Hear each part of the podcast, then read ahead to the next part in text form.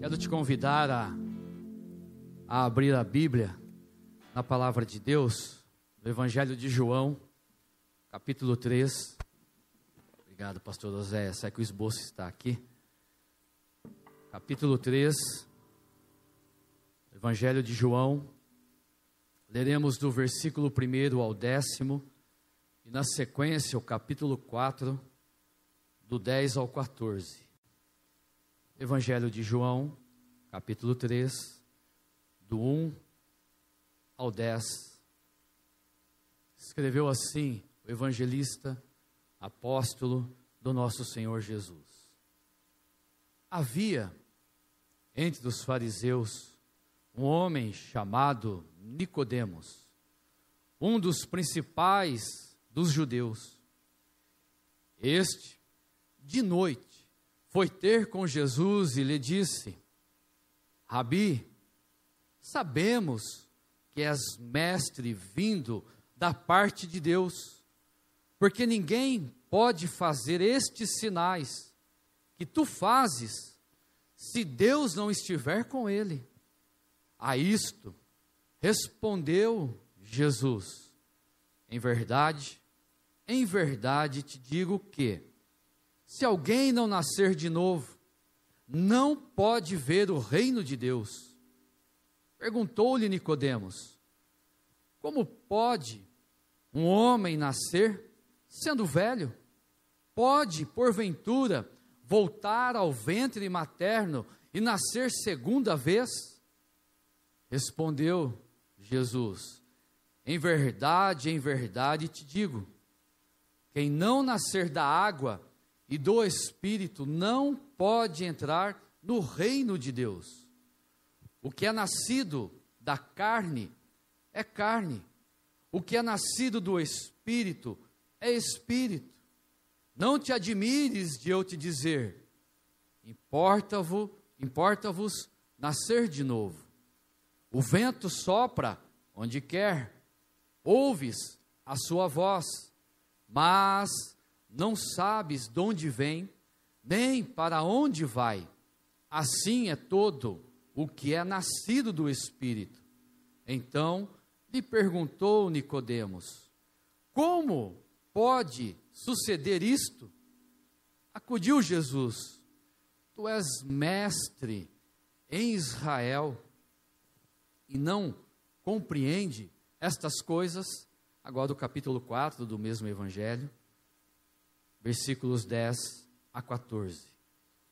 Replicou-lhe Jesus: Se conheceras o dom de Deus, e quem é este, ou quem é o que te pede, dá-me de beber, tu lhe pedirias, e ele te daria água viva. Respondeu-lhe ela: Senhor, tu não tens com que atirar, e o poço é fundo. Onde pois, tens a água viva?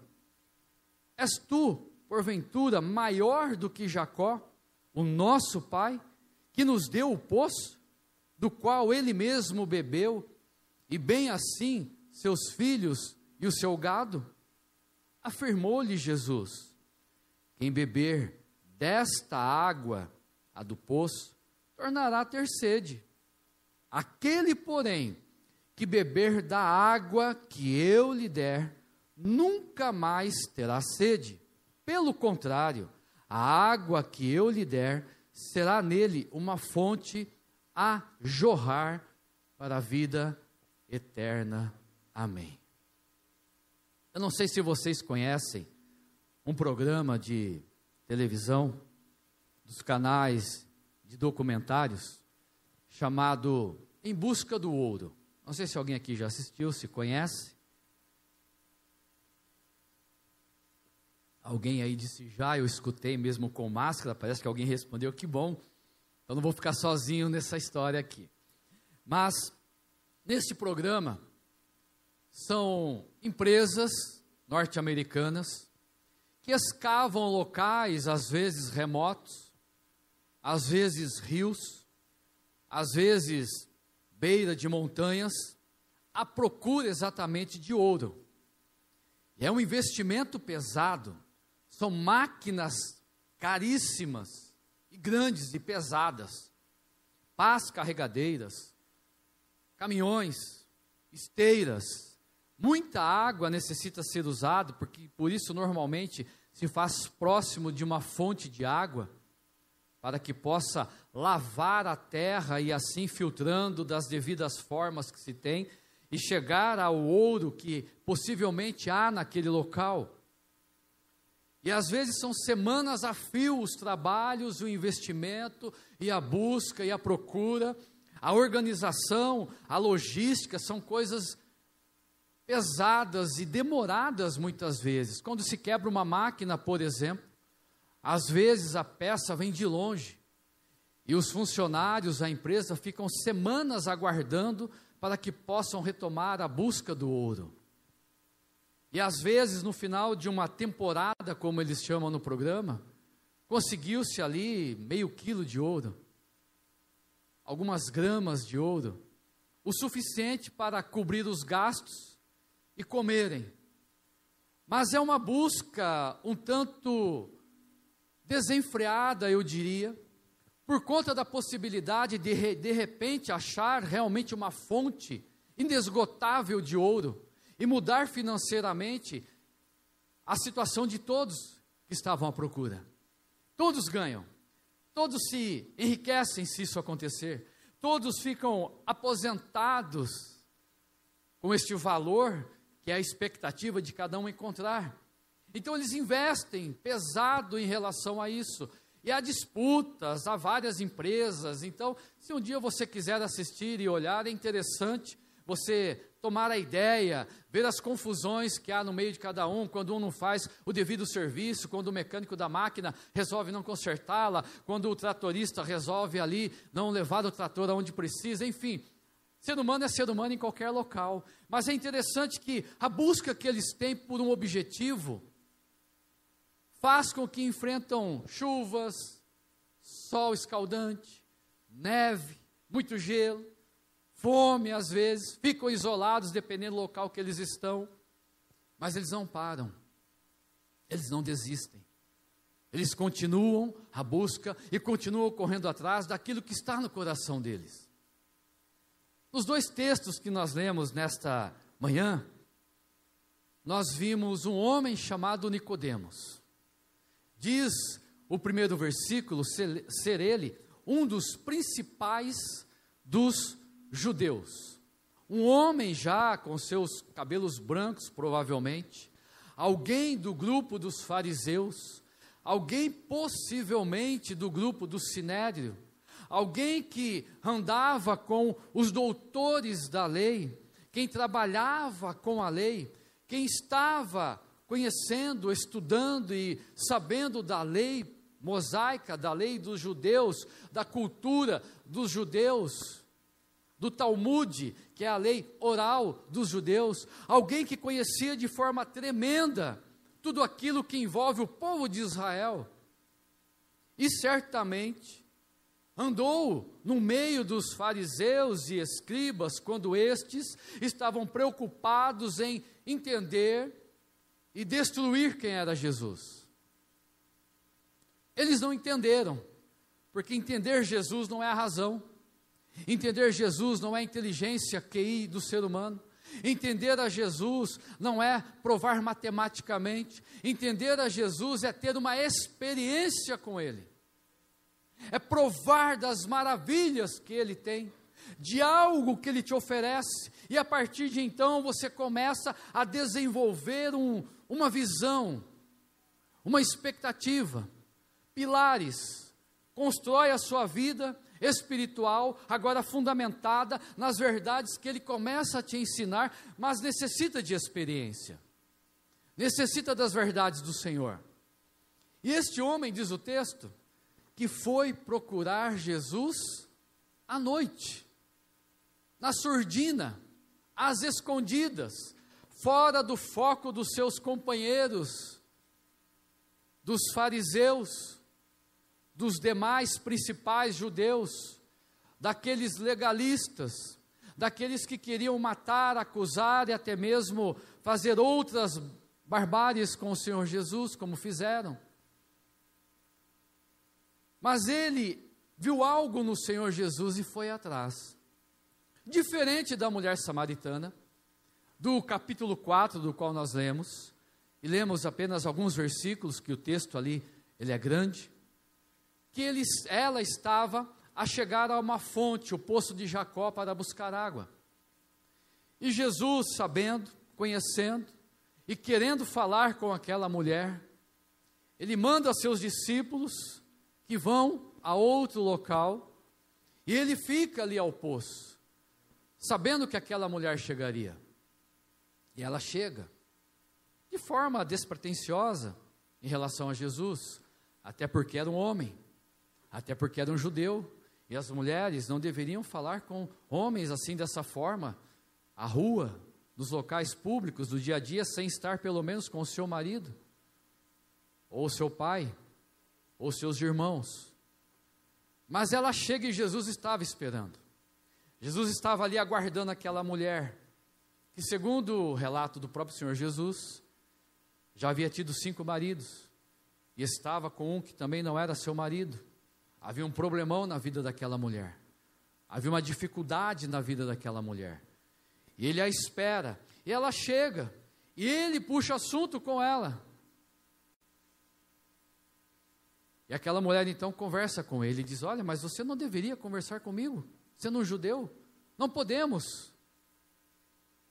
Ele diz: Olha, eu tenho uma água para te oferecer, eu tenho uma esperança para a tua vida, eu tenho uma água que quando você provar, eu fico imaginando aqui a cena da multiplicação de pães e peixes, enquanto eles estavam servindo, né, os cestos não se esvaziaram. Eu imagino que, de forma figurada, esta água, ao colocar na boca, se fosse possível, ela não acabaria ela ficaria fluente, produzindo ali H2O constantemente, todos os dias, para quem a bebesse. É só um sentido figurado para entender um pouco mais o que o Senhor Jesus estava falando. Mas aquela mulher disse: Mas Senhor, que água que tu está me oferecendo? Não estou vendo nenhum balde, nenhuma vasilha contigo, nenhuma corda. Como que o Senhor vai tirar água desse poço? Não se preocupe, eu estou aqui, se você me conhecesse, você é quem me pediria da água que eu tenho. Ela diz: Mas tu és maior do que Jacó, que nos deu o poço, que alimentou a sua família com a água, ou matou a sede da família com a água, que deu água desse poço para o seu rebanho. É isso que o Senhor está falando, tu é maior que ele. E aí o discurso desenrola. Ela o reconhece apenas como profeta. Vai à cidade, conta a cidade o que estava acontecendo, como Nicodemos, que ouve e depois também sai da presença de Jesus. Mas o que nós podemos aprender com toda essa introdução, conhecendo o conteúdo de Nicodemos, da mulher samaritana e sabendo que Deus é um Deus que se preocupa em resolver a questão do pecado, principalmente na vida do ser humano, mas, junto com a oferta para a libertação do pecado, vem as bênçãos do Senhor, que te agracia a cada instante, a cada manhã, a cada oração, a cada entrega na presença dEle. E uma primeira verdade que nós aprendemos com esses dois personagens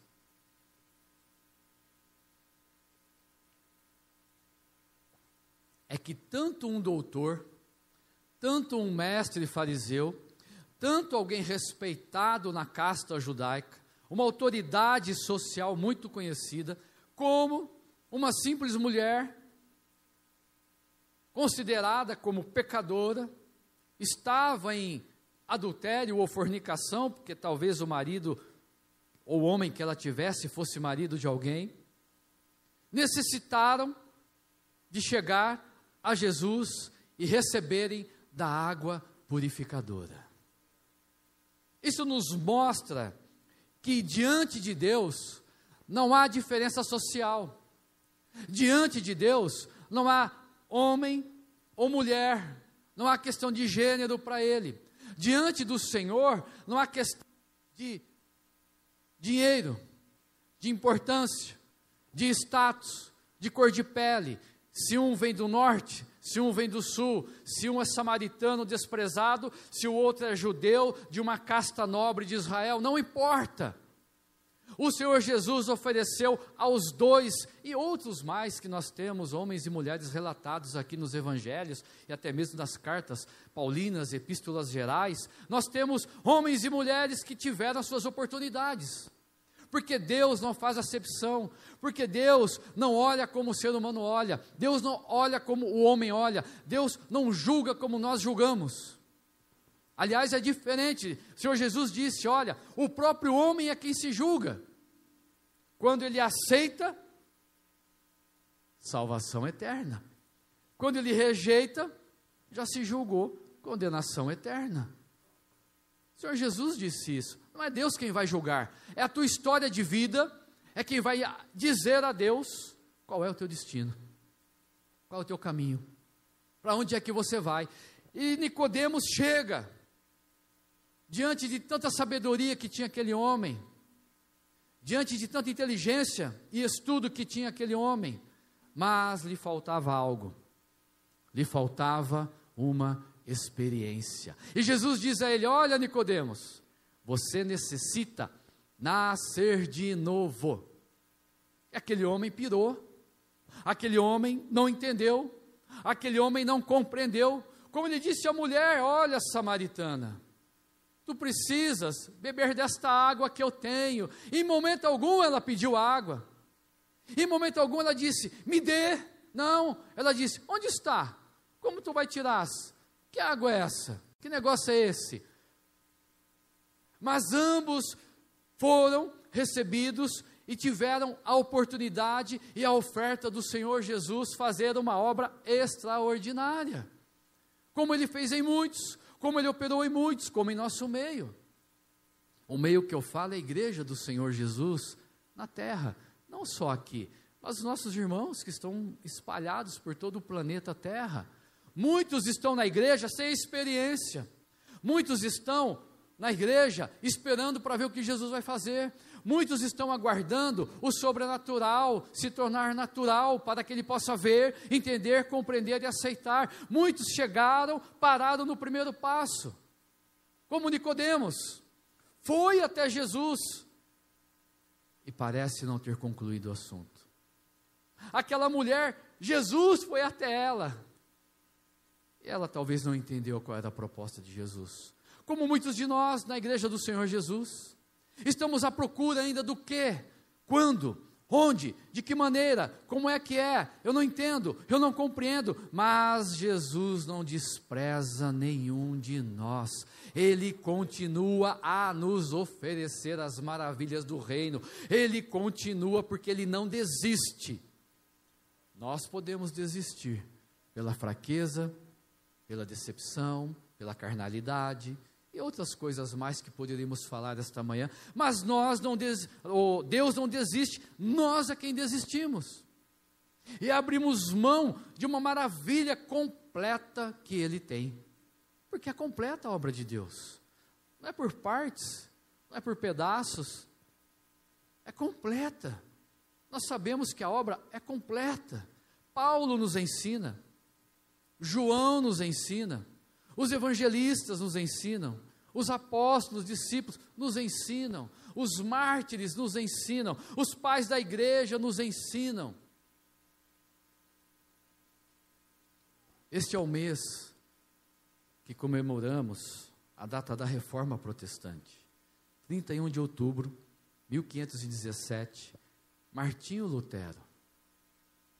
Com Martinho Lutero surge o princípio, a história da igreja protestante. A liberdade da palavra de Deus, o acesso à palavra de Deus. E nós somos privilegiados no dia de hoje. Nós temos acesso tecnológico, temos acesso um pouco mais antigo. Mas nós temos, temos acesso verbal, temos acesso oral, temos acesso de todas as formas presencial ou tecnologicamente falando, nos meios de todas as ordens de comunicações, nós temos o acesso. E nós muitas vezes fazemos como este homem e esta mulher. Chegamos, olhamos, vimos, legal, e fica nisso. Isso não é suficiente para Deus. Isso não basta para Deus. Não podemos parar aqui.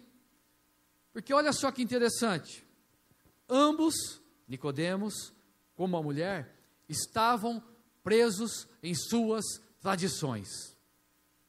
Nicodemos olha para a lei, Nicodemos olha para a biologia e pergunta para Jesus: Rabi, mestre, como pode eu, velhinho, voltar ao ventre materno e nascer de novo?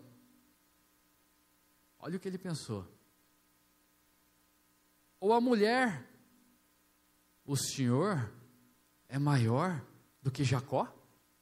Olha a tradição, olha o legalismo, olha a questão de transmissão oral de pai para filho, de geração para geração. Eles não conseguiam entender porque estavam enraizados e presos em algo que Jesus combateu, que o apóstolo Paulo combateu, que os outros autores da palavra de Deus combateram, que o Apocalipse vai combater. As tradições que nós carregamos, as origens que nós trazemos, e muitas vezes elas nos aprisionam numa caixinha, num formato, e nós não conseguimos entender e compreender a palavra de Deus, na sua totalidade, e perdemos, deixamos de conquistar, deixamos de ganhar, porque não conseguimos desprender a velha criatura dos costumes das novas informações. Jesus disse: Olha, Nicodemos, importa nascer da água e do Espírito. Importa você ser transformado.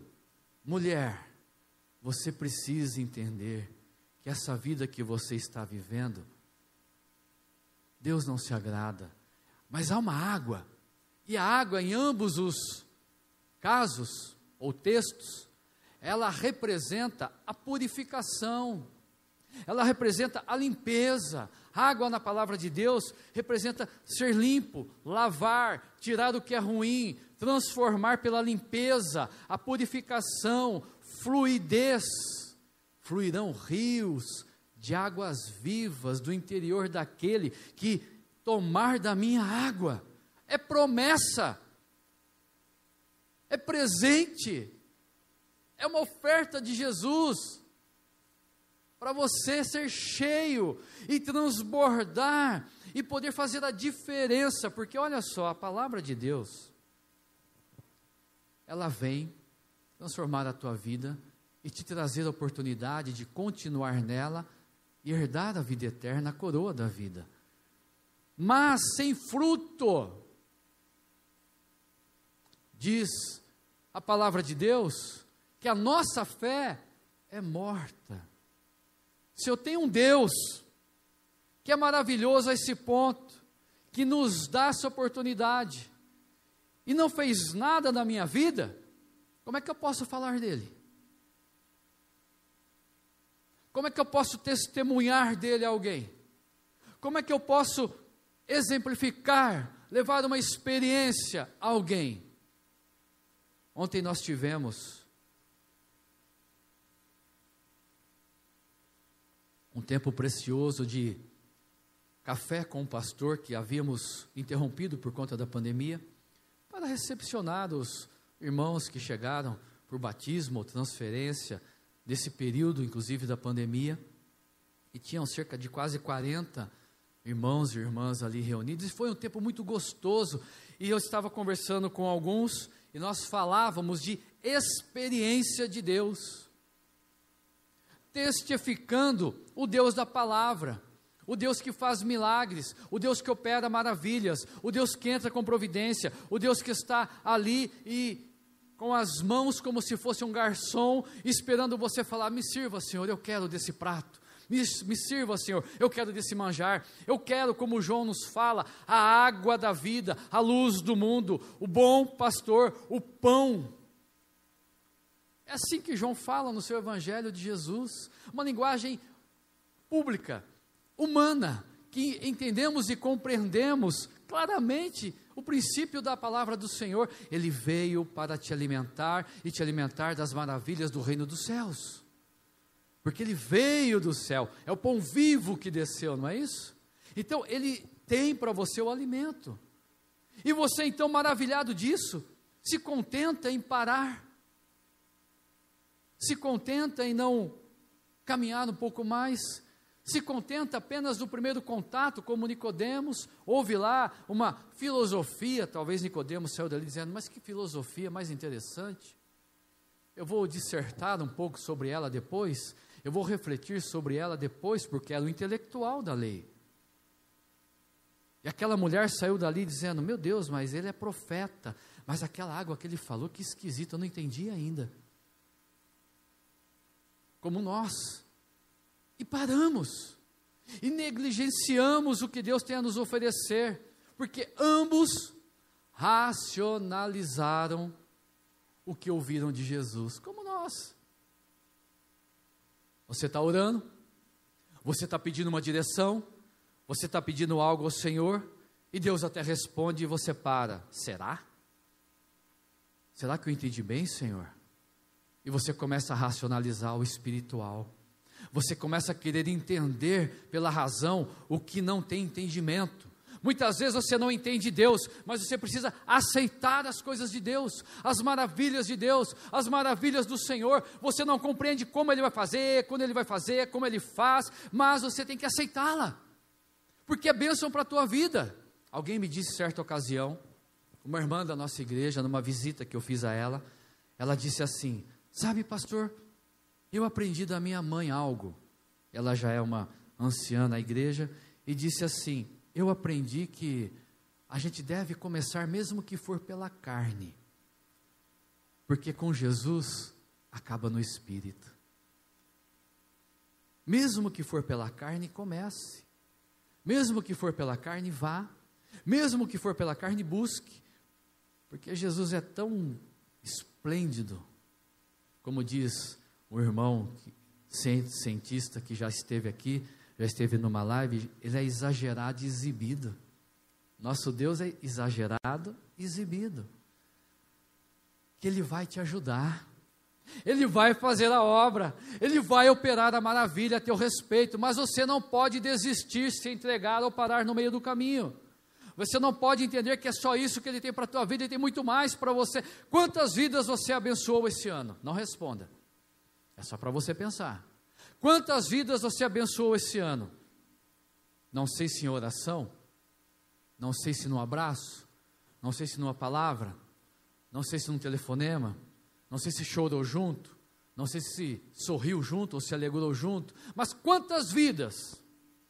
Se Jesus chegasse aqui e falava: Hoje é o dia do acerto, quero ver o que a minha igreja está fazendo, um por um, e colocássemos e nos colocássemos em fila. E chegássemos um por um diante dele. Nós, pastores, nós líderes, nós liderados, você que apenas é membro aqui, não se envolveu ainda em nenhum ministério, mas você tem a chance de se envolver, porque há muitos ministérios na sua igreja, e você pode ser útil, você pode frutificar, e você pode ser bênção, usando os dons e as capacitações que Deus te dá. Mas se ele fizesse isso, e ainda bem que não é pelas obras que nós vamos aos céus. Mas a fé sem obra se torna morta. Mas nós podemos nos entristecermos quando olhamos para o final desses dois textos. Quando ambos saem da presença do Senhor, saem da presença da graça que estava ali ao lado, diante deles, sem a transformação. Pelo menos até esse momento, Nicodemos ali estava com José de Arimateia no sepultamento de Jesus, quando José de Arimateia concede a ele, Jesus morto, o túmulo para que fosse enterrado. Mas não sabemos qual foi o grau de envolvimento, de transformação que esses homens e essas mulheres que saíram apenas da presença de Jesus tiveram. E é triste saber que nos dias atuais, em toda a história da igreja, para aqueles que já partiram, muitos foram dessa forma. Só tiveram o primeiro contato e achavam que já era suficiente, e achavam que já estava bom, e estavam já entendendo que tinham cumprido o propósito. Que Nicodemos era um religioso. Aquela mulher era uma religiosa. Conheciam da lei, conheciam dos costumes, conheciam do legalismo espiritual de Israel, mas não foram transformados. Repito, enquanto temos anotado pelos evangelistas, não foram transformados quando saíram da presença de Jesus. Mas eu e você temos a oportunidade de fazer a diferença. Temos a oportunidade de mudar a história. Se você já tem feito, maravilha, que bênção. Não pare, continue. Mas se você não tem feito, você precisa ter essa experiência. Você necessita que retorne ao teu coração o primeiro amor, aquela chama, aquela explosão, aquela voracidade pelo Senhor Jesus na sua vida, aquela busca insaciável, que não está bom como o pessoal busca o ouro e não param, não é a chuva, não é a máquina, não é o local que não tem, porque não tem, eles vão para outro até encontrar o que eles querem e assim repetidamente fazem até morrer provavelmente, e assim tem que ser eu e você. A igreja tem que ser assim. Nós necessitamos de ser assim. Nós precisamos ser assim. Não desistirmos nunca. Não desistirmos da palavra do Senhor, dos planos do Senhor, do que Ele tem para mim e para você, porque se você parar até a água que para, apodrece. Então, essa palavra é para dizer a você que Deus tem maravilhas a teu respeito, quer fazer maravilhas na tua vida e através da tua vida. Ele quer que você seja uma bênção na tua vida e que você seja uma bênção na vida de pessoas. Então, feche os teus olhos nesta manhã.